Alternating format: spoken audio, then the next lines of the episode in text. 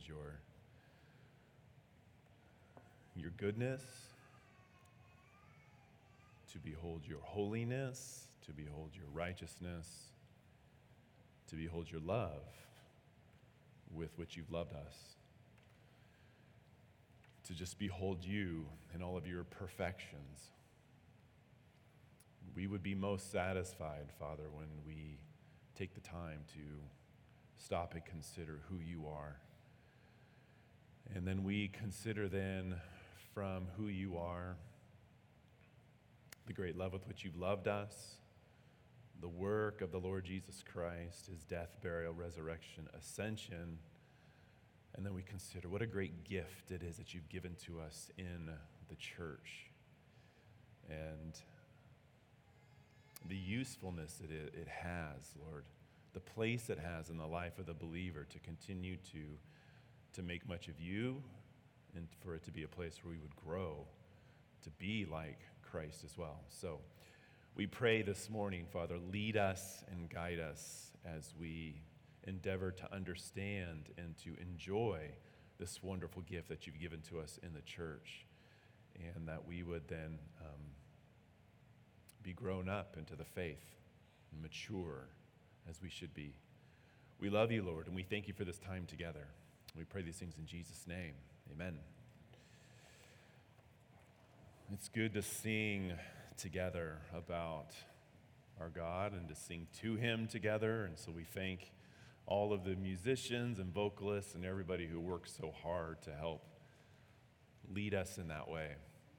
Starting a new series on the church today. And I've got to be honest, I forgot how hard it is to do expository, topical preaching. When you're going through a book of the Bible, you just, oh, you already know what your next set of verses is going to be because it's like the next chunk that comes after the stuff that you just preached on that Sunday. But when you're doing a topic, it's, it's like a systematic study, and you're going into the Bible and you're gathering all this data, all this information on any given topic. And then you've got to organize it in a way that you're praying, Lord, I pray that this is helpful, that it's glorifying to you, that it makes sense to the people, that it really does something and, and edifying, it builds up the body. And as I was going into the study on the church, you know, I had this nice, like five week sermon series planned out, and everything was neat and tidy in its place. And then I get into studying more in depth this week, and the Lord just like it, He obliterates the whole plan that I have. And so the plan is still a five, six, seven ish weeks um, on the series on the church. We'll see how long the Lord has us in this, but I think it's going to be good. I'm encouraged because, number one, I think there's a lot of misunderstanding as to what the Bible says about the church. There's a lot of misunderstanding as to what it is that we expect out of the church, the role that the church plays in the life of the believer. And I think this is reflected largely by the casual attitude that most Christians have towards the church. And when we look at Scripture, my hope and my prayer is that in looking at Scripture and what God says about the church, this sermon series is titled The Beloved. Um, you consider who God is and then you consider that there is something that he loves, there is something that he calls his beloved. That's incredible. That should stop us and think and go, okay, if God calls something his own beloved, there is something that he shows his, his benevolent love and favor and mercy and grace upon. We should really, as believers, notice that and want to know more about that. And of course, it includes the individual Christian. But as we look at what the Bible says about the church, it, God's never intended for the Christian to be isolated, to be an individual. This whole idea of autonomy and individualism is just, it's not a biblical idea at all when it comes to the life of the believer and their inclusion into the church. Christ died for the church, for his bride, the composition of all believers. And we need to understand our role in that and the good for us in that and um, rejoice in it. And I'm convinced that, I'm convinced of this. There is a biblical truth that God calls us to build our lives around the local church. We would be inclined to build our lives around the local church when we, under, when we love the local church. And you'll be inclined to love the local church when you understand how much God loves the local church. And you'll understand how much God loves the local church when you understand how much He loves what we will talk about primarily this morning the universal church. The, the, the, the church that is composed of all believers from all time um, that have been justified by faith, that believe in, in the work of the Lord Jesus Christ. There is a way in which the scripture talks about the church in that way. The, the scripture talks about the church in, in two ways in the invisible or the universal church that's composed of all believers from all time. And then it also talks about the church in the sense of the local church, like the church in Jerusalem, the church in Ephesus, North Hills Christian Church and there's a relationship of the local church included into the universal church. But this morning, we want to talk about primarily what the Bible says about the universal church so that in going through the rest of our sermon series, we can see how does the local church play and function? What has God given to the local church in order for the member of the universal church, the invisible church, to truly grow and be like the Lord Jesus Christ? There's things that He gives to us, tools that He gives to the local church to help those who are members of the universal church, the invisible church, grow to be like Christ. And so when we talk about the church this morning, we want to be talking about primarily the believer. Believers that have spanned the history of time that are saved by the blood of Jesus Christ and included in the body of Christ and come under his headship.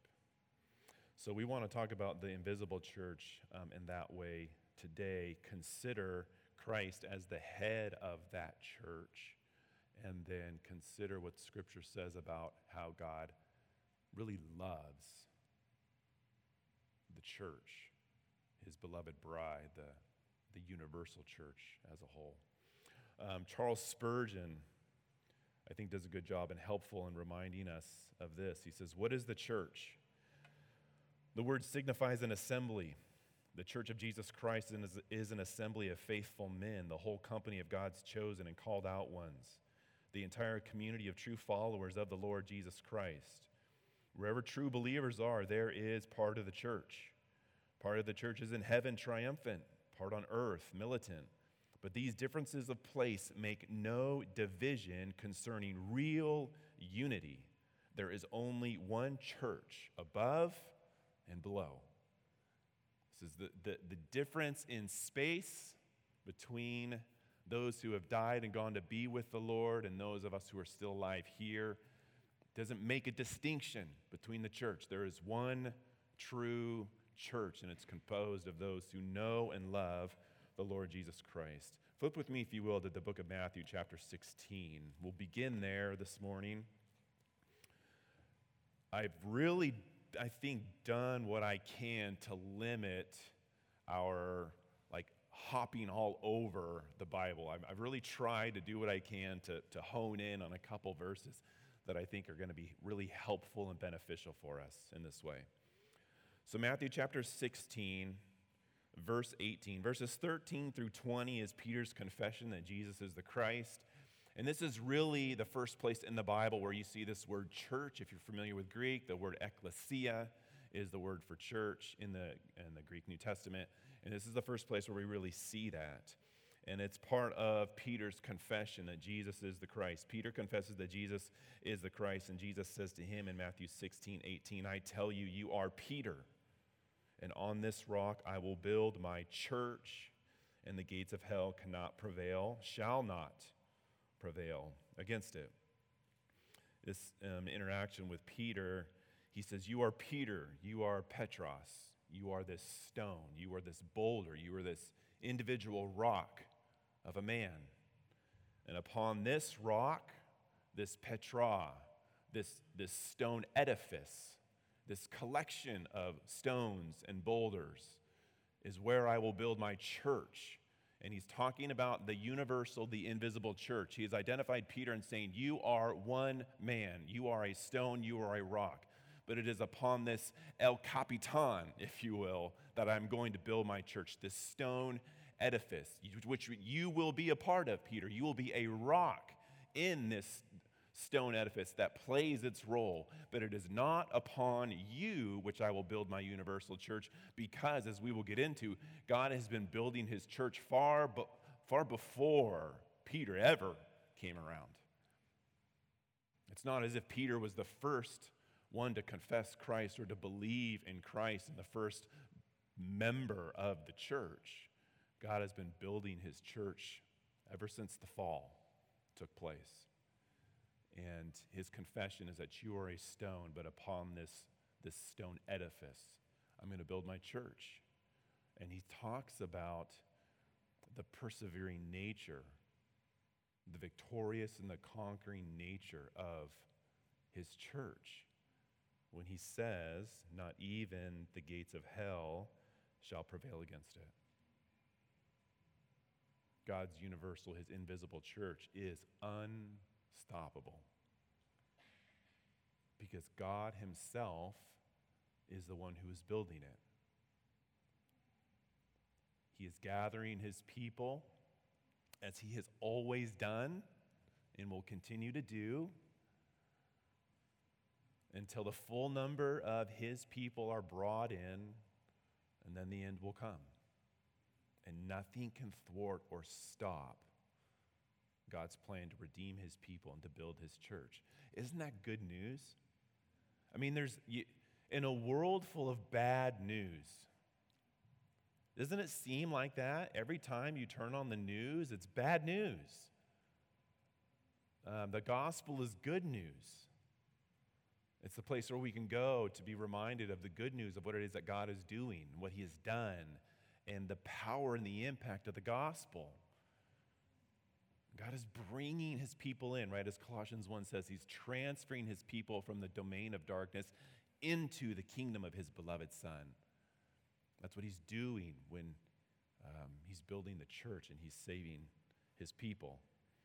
And who makes up this edifice, this mass of rocks, but those who, through history, who have been faithful worshipers of the triune God. And this is where you can't talk about the church, the, the biblical theme of the church, without talking about the biblical theme of worship. They are intertwined together, they go hand in hand. You can't talk about church without talking about worship.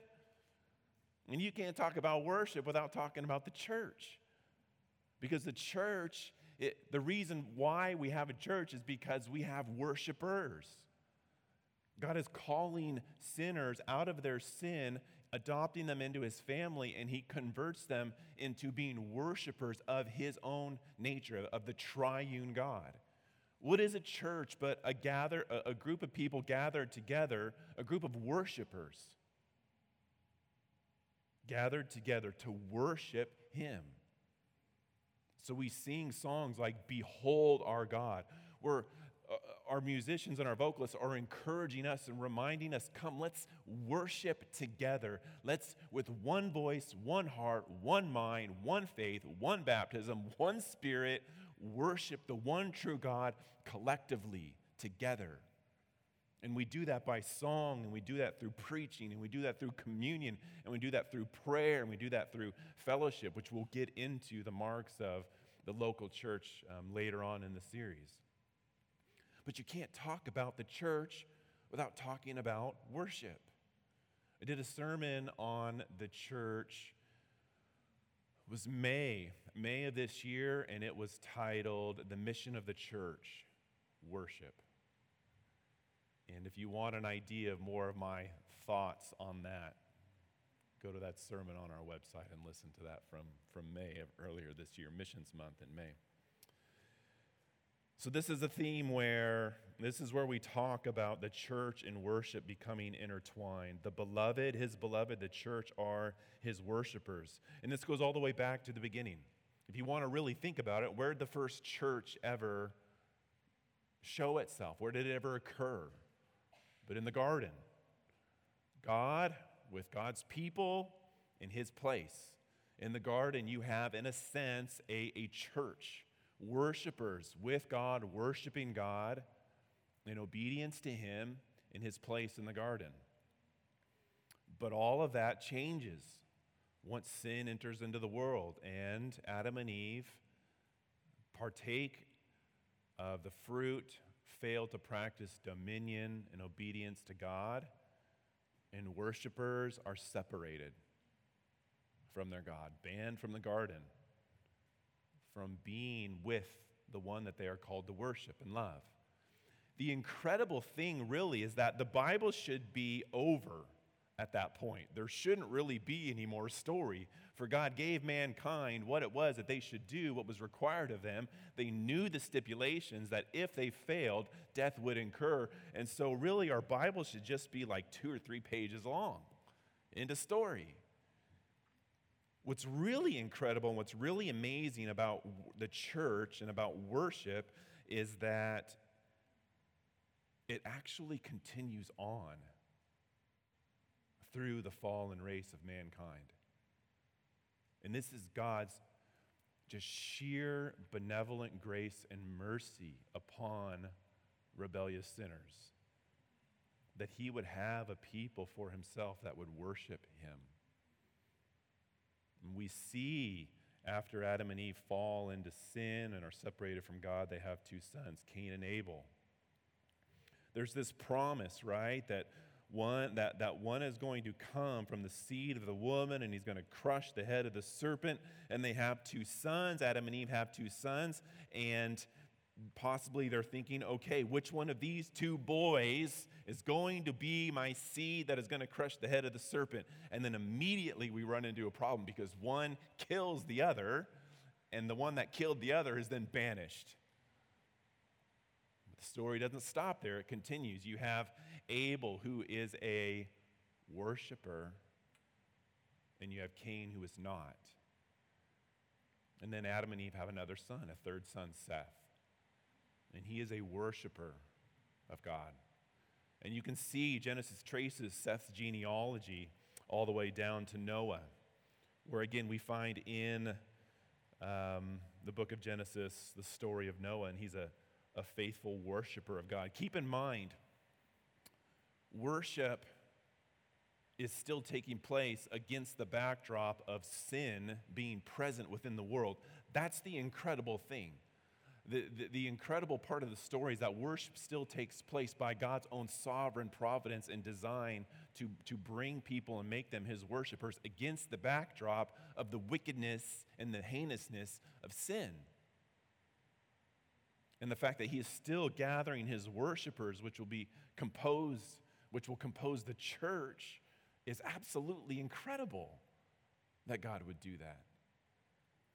And so, against this backdrop of sin, we see Seth, we see Noah, from Noah's son Shem, all the way down to the line of Abraham, from Abraham to Moses. And there are others, I know, in between there, but we're pointing out the prominent figures of the Old Testament that were faithful worshipers, not perfect by any means, but worshipers of God. And then from Abraham to Moses, where in Moses and Israel, there are unique and um, temporary national features too. God's called out people of worshipers. Not everybody who was in the nation of Israel was a true worshiper of God. It doesn't take long in reading through the Old Testament to see that just because you are part of the nation of Israel does not mean you are a true worshiper of Jehovah, Yahweh, the triune God. But God always had, if you will, an Israel within Israel, those who were truly and faithful worshipers who loved him. And we see examples of that in, in David and many others who, who were worshipers of God. And we see some of these temporary features within Israel of what um, worship was supposed to look like and where it was supposed to happen in the tabernacle and within the temple. Where were God's worshipers supposed to go to meet with God and worship God because fellowship was being restored in the church, the invisible church was being, was being built up, but to the tabernacle and to the temple. But then the nation falls into sin they are exiled completely out of the land. Only the poorest of the poor were still left. But even in that, even while they're in exile, the story of worshipers being gathered continues. I'm reading through Daniel in my own devotional time. If you want to read a book of the Bible that puts the sovereignty of God on display so clear, read the book of Daniel. Right? Where they're in exile, they're in a pagan land. And, and Dan, books like Daniel and books like Esther are written where worshipers of God are faithful to worship God even while they're in exile because God is, has called them and redeemed them and delivered them and brought them into his family, into his church body. But then they go back into the land. The temple is rebuilt. But there's a problem. The presence of God does not come back to the temple. And over over time and then a subsequent period of 400 years, there's silence. When is God going to speak again? And after 400 years of silence, God speaks as he comes to us personally in the Lord Jesus Christ.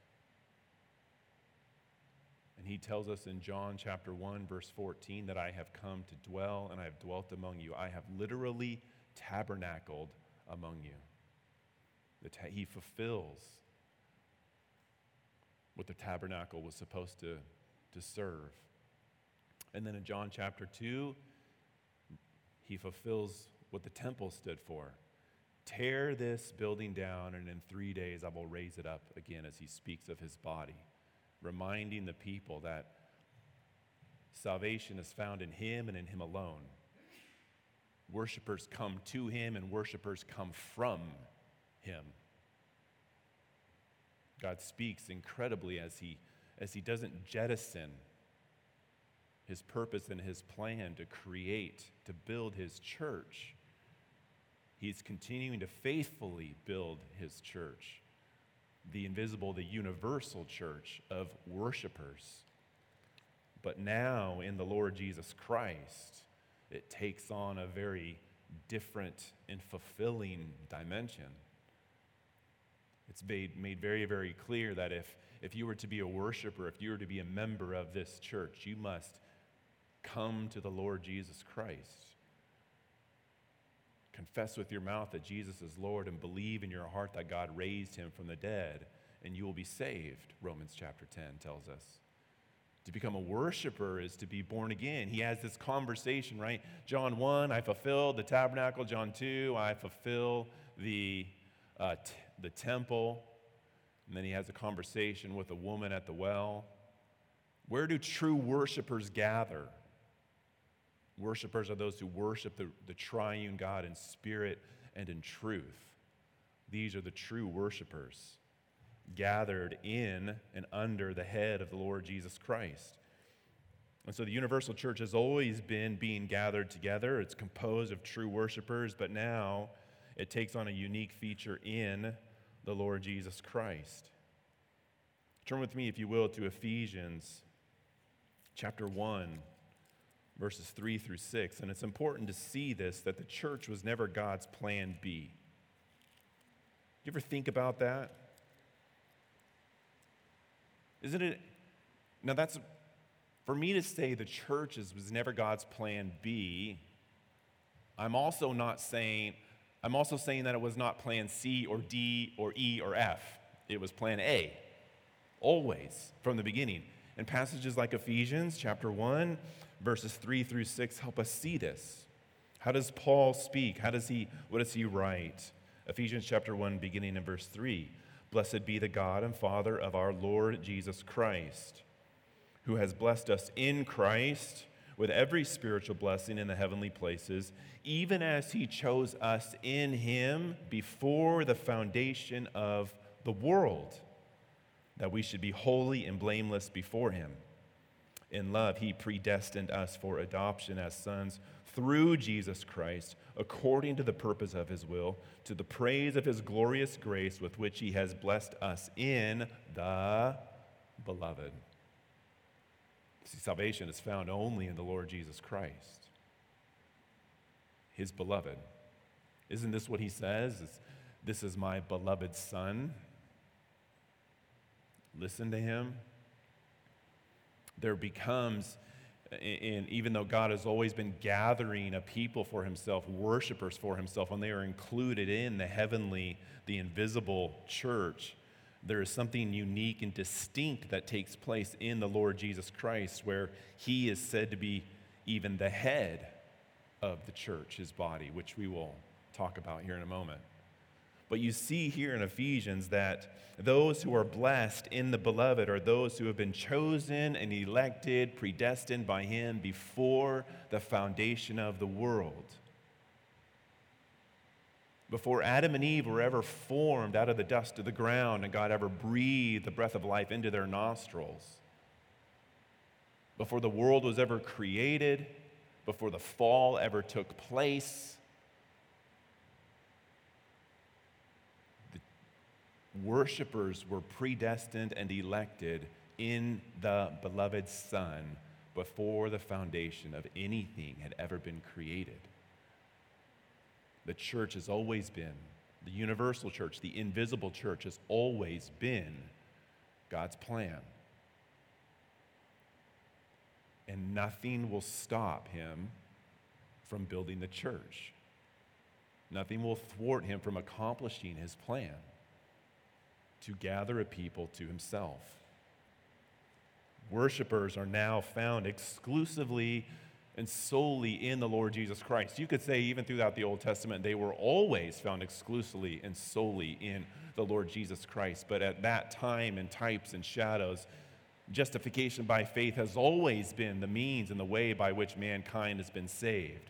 It's just now that in the Lord Jesus Christ, we have, we have no further need for God to reveal to us where salvation is found and what it is that He requires of mankind because He came personally and visited us and told us what it was that He requires. And then He went to the cross and fulfilled the demand and the requirement on our behalf. And, he, and what He asks is those that come, come by faith and by faith alone.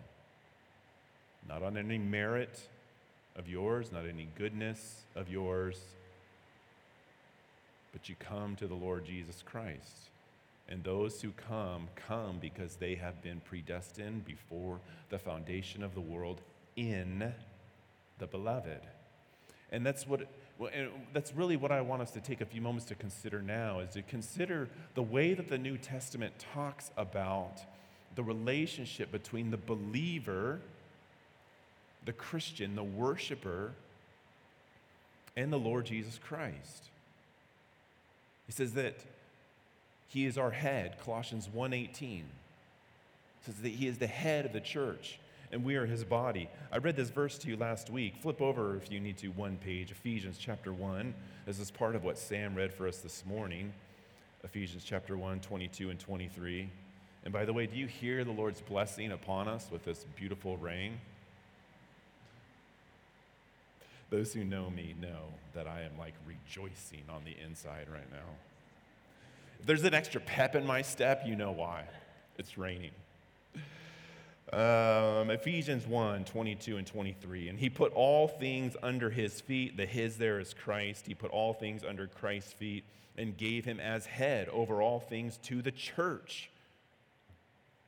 The church there still being talking about the invisible body of people, which is his body. And then listen to the way that he describes the body of Christ. the fullness of him who fills all in all. He is the head, and he describes the body as being the fullness of him. I, we, were, we were reading over this passage last night as a family, and I asked uh, the kids, I said, What is the relationship between your head and your body? And Abigail's like, My head's part of my body. And I'm like, Exactly. There's a unity there, there's a oneness between the head and the body. And that's the, the wording that is used within Scripture for us to understand. God is communicating to us the oneness, the unity, the cohesion, the intimacy between Christ and the individual worshiper, and Christ and his gathering, his collection of worshipers, his church. That there is a oneness. There is a, there is a distinction. He is the head, he is not us, and we are not him. But there is a oneness, there's a bringing together where he, he leads. We hear the call of Christ, our captain. He is our captain because he is our head. But the head is connected to the body, and they are meant to function together with a oneness, with a unity, with a cohesion and intimacy. And that helps us understand why he has such a love for the church. I think it's really important to understand this relationship between Christ as our head in order to grasp the depths of which Scripture describes the love of God for the body. It is in the Trinity Father, Son, and the Holy Spirit. There is, there is no hindrance or roadblock to the fullest and purest expression of love for one another. There is absolutely fullness of love and joy and all that is in God, within God, shared within the Godhead. And by virtue of being in Christ, that love that exists, this pure, unhindered, righteous, holy, magnificent love that's shared within the Godhead, is then shared with those who are within the Godhead, in the Lord Jesus Christ. And that is by virtue of Him being our head and we being His body God is communicating to us that though there is a distinction, always a distinction, creator, creation, always a distinction. But the love that, was, that is shared within the triune Godhead is then shared with those who are His, with His worshipers, with His true worshipers, with those who are within the body of Christ. Now that's incredible when you think about the type of love that God has for you by virtue of you being within the head, because it is by the head's obedience, it is by the head's faithfulness, it is by his covenant keeping that we are experience that we get to receive and experience that love. You don't receive and experience the pure righteous love of God that exists within the triad, within the triune Godhead by any virtue of your own. Like, it's not because you're good enough, not because you're smart enough, not because you're moral enough. The only reason why we receive this inexpressible, undescribable, pure, and beautiful love of God is because of the faithful work of the Lord Jesus Christ and us being included in Him. And I'm telling you, grasping the depth of the love of God for you as part of the body, as the believer, is absolutely essential for you being able to live a life of obedience and love back to Him. Because what's the call for the believer? The law and the prophets boil down to two things one thing and then another. Love the Lord your God with all your heart, soul, mind, and strength. Love your neighbor as yourself. You, the only way you're actually going to be able to, to do that, to love God, I want to love God more and more the older I get, not less. I want to finish strong. Like when scripture says that the outer body is wasting away, but the inner man is being renewed day by day, I really want that to happen to me. As this body gets older and it decays and things begin to fall apart and fall off, I want to inwardly being able to say, I am growing stronger. I am, my love for the Lord is, is increasing. And my love for others is increasing as well as a by it's just that is a natural byproduct. You cannot learn to love the lord your god more and more and not also love people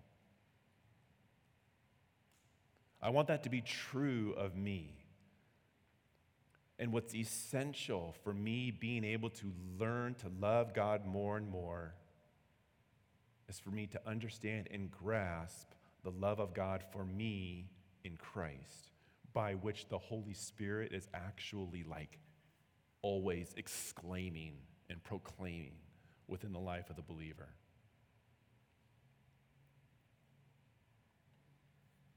We see this love that he has given to his beloved in, again, later on in Ephesians chapter 5. And I'm going to read, I want us to look at a few verses. What's the type of love this love that God has always had, this love that God has always expressed to his worshipers from the foundation of the world after the fall, even that he shows to his worshipers that in, in being brought into covenant union with him. What is this love that becomes crystal clear and um, in the Lord Jesus Christ and his work as our head? What is this love that he expresses to the body? of the Lord Jesus Christ, all of those who are redeemed by the blood of Christ, those who are part of the true church, those, of, those who are worshipers of Him. And actually, probably one of the best places that we see that in all of Scripture is in Ephesians chapter 5, verses 22 to 33. And this is usually where you hear sermons on marriage.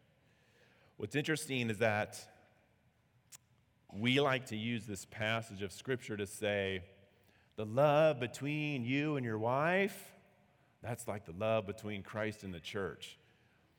That's like not really good news.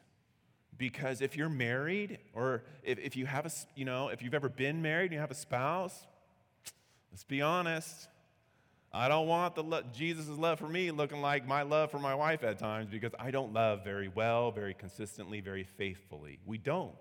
Human love is not like God's love. It, it, it's, it's, a, it's a picture, but it's a pale one. This, this passage of Scripture is actually meant to communicate first, as we will see. The point is this is God's love for the church, His bride. Husbands and wives, this is the picture. Grow to model that picture within your own marriages. That's the way it should go. Is the way it should go. The, the love between Christ and the church is the picture. It's the reality. The love between a husband and wife is just it's, it's a reflection of that, and that's not the, not the other way around. And so we look at this passage to see how Paul describes God's love for his beloved.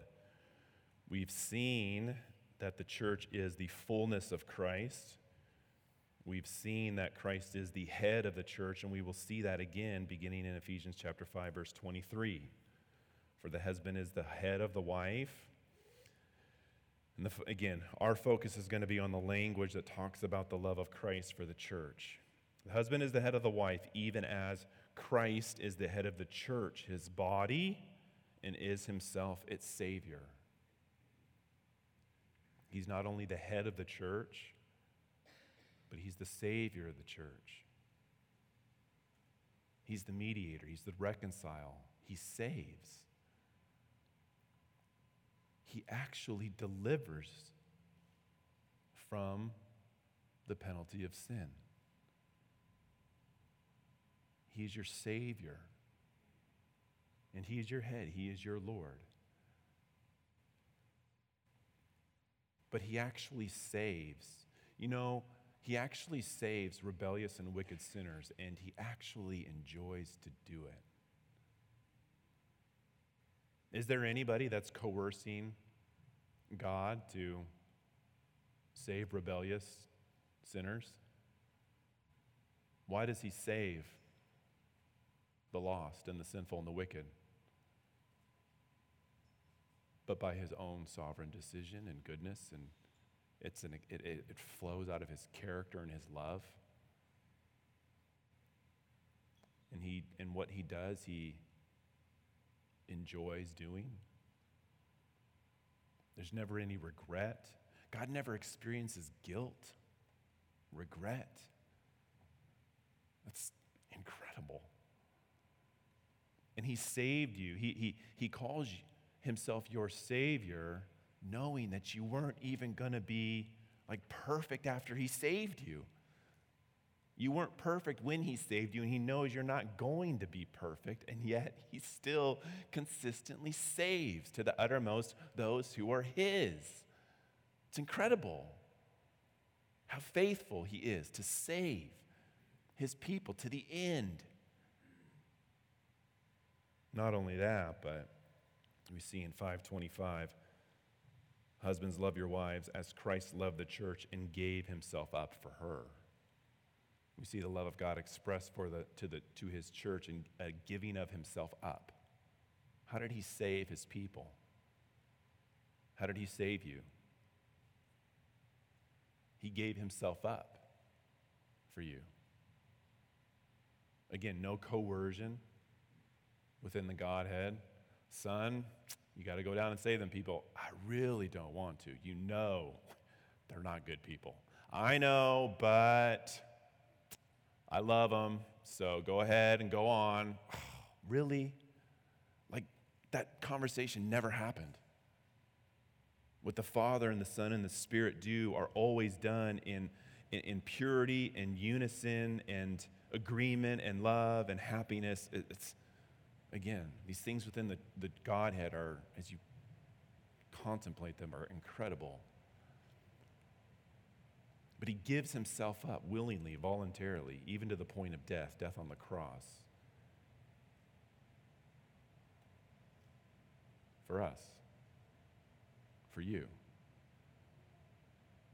You are in this room this morning with some, some level of desire to worship God, to make much of Him. Because He gave Himself up for you and bought you and brought you into his family. If he does not give himself up, if he does not lay his life down, if he does not go to the cross, we are not here today. We are not worshipers. Paul makes that very, very clear in 1 Corinthians 15 that if Christ is not raised from the dead, you are still in your sin, dead in your sin. But because he's laid his life down and he's resurrected, there's life. This is an expression of his love for the church. Verse 27. Not only that, not only does he save us so that he might present him the church to himself in splendor without spot or wrinkle or any such thing that she might be holy and without blemish his love continues to express itself not only as our Savior, not only as Him laying His life down for us, but then as Him continuing to purify us, to cleanse us, and to wash us. And this does not take place in general and vague ways. This takes place in very specific ways in, in our lives, in ways in which we struggle with anger, in the ways that we struggle with lust, in the ways that we struggle with doubt, in the ways that we struggle with grief, in the ways that we struggle with guilt, where there are sinful tendencies and passions at work in all of these areas, and, more, and many, many more. And He is committed out of an expression of His love by virtue of being our Savior and offering Himself up for us to purify us that he might sanctify, set us apart positionally, and then progressively continue to sanctify us, cleansing us by the washing of the word, so that he might present the church to himself in splendor. View sanctification in your life as God's work of beautification to make you look, to accomplish his work of splendor. You ever see something and you go, oh, splendid. That's splendid. That's what he's doing in the life of the Christian. Without spot or wrinkle or any such thing, that he might that she might be holy and without blemish. This is what he's doing in all the believers. Purifying us so that there's no spot or wrinkle or blemish of any kind. Verse 29, for he for no one ever hated his own flesh, but nourishes and cherishes it just as Christ does the church. Isn't that, that's, nourishes and cherishes. I looked up those words. Nourish means to bring up from childhood. He nourishes and cherishes. Think of the things that you nourish. You nourish your children you nourish, some of you guys nourish your pets. You nourish, some people nourish like their rose bushes, you know, plants and stuff. You're talking about intentional, personal, one on one care to make sure that something grows and is healthy and becomes what you foresee it becoming. That's what he does. He nourishes us and he gives us the nourishment that we need to be healthy and to grow. And you know what he does sometimes in, saying, in, in nourishing us to making sure that we're healthy and growing? He says, No, that is not good. That will not nourish you. And if you're insistent on having that thing, then there will be times where God will say, You may partake in it. And then when you are sick because of what it is you have partaken in and you are not nourished, and you return back to Him and you say, Help me, He will say, I will help you. And then He will begin to nourish you and once again and build you up and strengthen you. But not only nourish, nourish and cherish. Cherish means to soften by heat, to warm by incubation. Isn't that wonderful? This word picture of God warming his children by virtue of incubation to grow them, to make sure that they're healthy and strong. God nourishes, He feeds us, and He incubates us to a degree. Not forever. You can't stay under the, the hen's wing all your life. But He grows us and provides for us what is absolutely necessary so that when you leave the nest, you get out from under the wing, that He's provided. And then He continues to provide for us, nourishing and cherishing us all our days. And we see that in verse 31 through 32. Therefore, a man shall leave his father and mother and hold fast to his wife. The two shall become one flesh. This mystery is profound, and I am saying that it refers to Christ in the church, holding fast to one flesh, becoming one, becoming united, joining of two together. This is what Christ does. He joins himself to us. His love is expressed not only as our Savior, not only as Him giving Himself up, not only as nourishing and cherishing us, but He unites Himself with us.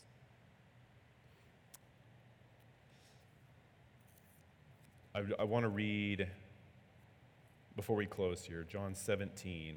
Um, I, want, I, I just want to see, I want us to see very quickly again here this language of the union and the intimacy that the believer has with Christ, that the church has with Christ. John 17, 11. Let's go John 17, verse, start in verse 20. We'll do 20 through 23. Jesus is praying, I do not ask for these only, but also for those who will believe in me through their word that they all may be one, just as you, Father, are in me and I in you. That, and then this is the incredible part. So he's prayed for believers to be one, just as the Father and the Son are one. But then in verse 21, what's amazing is that he connects that unity and that oneness not only between us, one another, but with himself. That they all may be one, just as you, Father, are in me and I in you, that they also may be in us so that the world may believe that you have sent me. The glory that you have given me, I have given to them, that they may be one, even as we are one. I in them, you in me, that they may become perfectly one, so that the world may know that you sent me and loved me, even as, and loved them, even as you loved me. We don't have time to unpack all of that, but needless to say, there is an incredible clarity given to us in those verses between the unity between the Father and the Son, the believer and the believer, and the believers and the Father and the Son. There's a oneness, a cohesion of which he continues to dispense his nourishing and cherishing love upon always. So, I'll close with this saying that my goal was at the beginning, I said, we are called, the Bible calls believers to build their lives around the local church. We will get into the nuts and bolts of that, and I will explain that exegetically in the weeks to come. What I want us to grasp is this today. You will be inclined to build your life around the local church when you love the local church. You will, love the, you will be more inclined to love the local church when you understand how much God loves the local church. And you will be more inclined to love the local church when you see how much God loves his invisible, his universal church, his bride, of which local churches are just a physical, present manifestation. He has a love, uh, which I pray has been made clear, for his bride, of which we are a part of. And he calls us to have places to express that love, to receive that love, to enjoy that love in local gatherings. And we'll get into what the Bible says about the local church in weeks to come. One of the blessings that we get to do as we gather together as a local church is to partake of communion. Communion time is an opportunity for us to fellowship and to eat this meal together. We're going to be doing, as Dan said, a book study. That book, The Loveliest Place. There are copies of it on the table in the foyer. Um, one, for right now, one copy for family or, cu- or, or couple, or if you're single, grab a copy and read the book. The book is not divinely inspired, but does a good job of encouraging and pointing out biblical truths as the church is the loveliest place. I really like that title and that idea. Um, and we are, he, he, he calls us to it and invites us to it, and we're blessed when we obey him in that way. So I encourage everyone to, to get that, and we'll, we'll provide some opportunities to um, talk about that book together in the weeks to come. But fellowship being what's intended through that book, fellowship being what's intended through our time together on Sunday mornings, and the fellowship that we have with Christ is what becomes very, very clear when we partake of communion. You, you, we have the elements in the back. This is an opportunity for worshipers to worship. We worship the triune God. As you, as you take, you, you ask yourself the question how can I, how, how is it that I'm made a worshiper? By the work of Jesus Christ. And that becomes very, very clear to us, as reminded of it when we hold the cracker, which represents his bread, and we hold the juice, which represents his shed blood. I am partaking of this. I am eating it. I am tasting it as a, as a clear reminder of my inclusion into the church because of the work of Christ and that is something that we share together. And so we partake of this meal together as well. So the elements are on the table, and you can grab them and return back to your seat, and we will partake of these elements in a few moments together.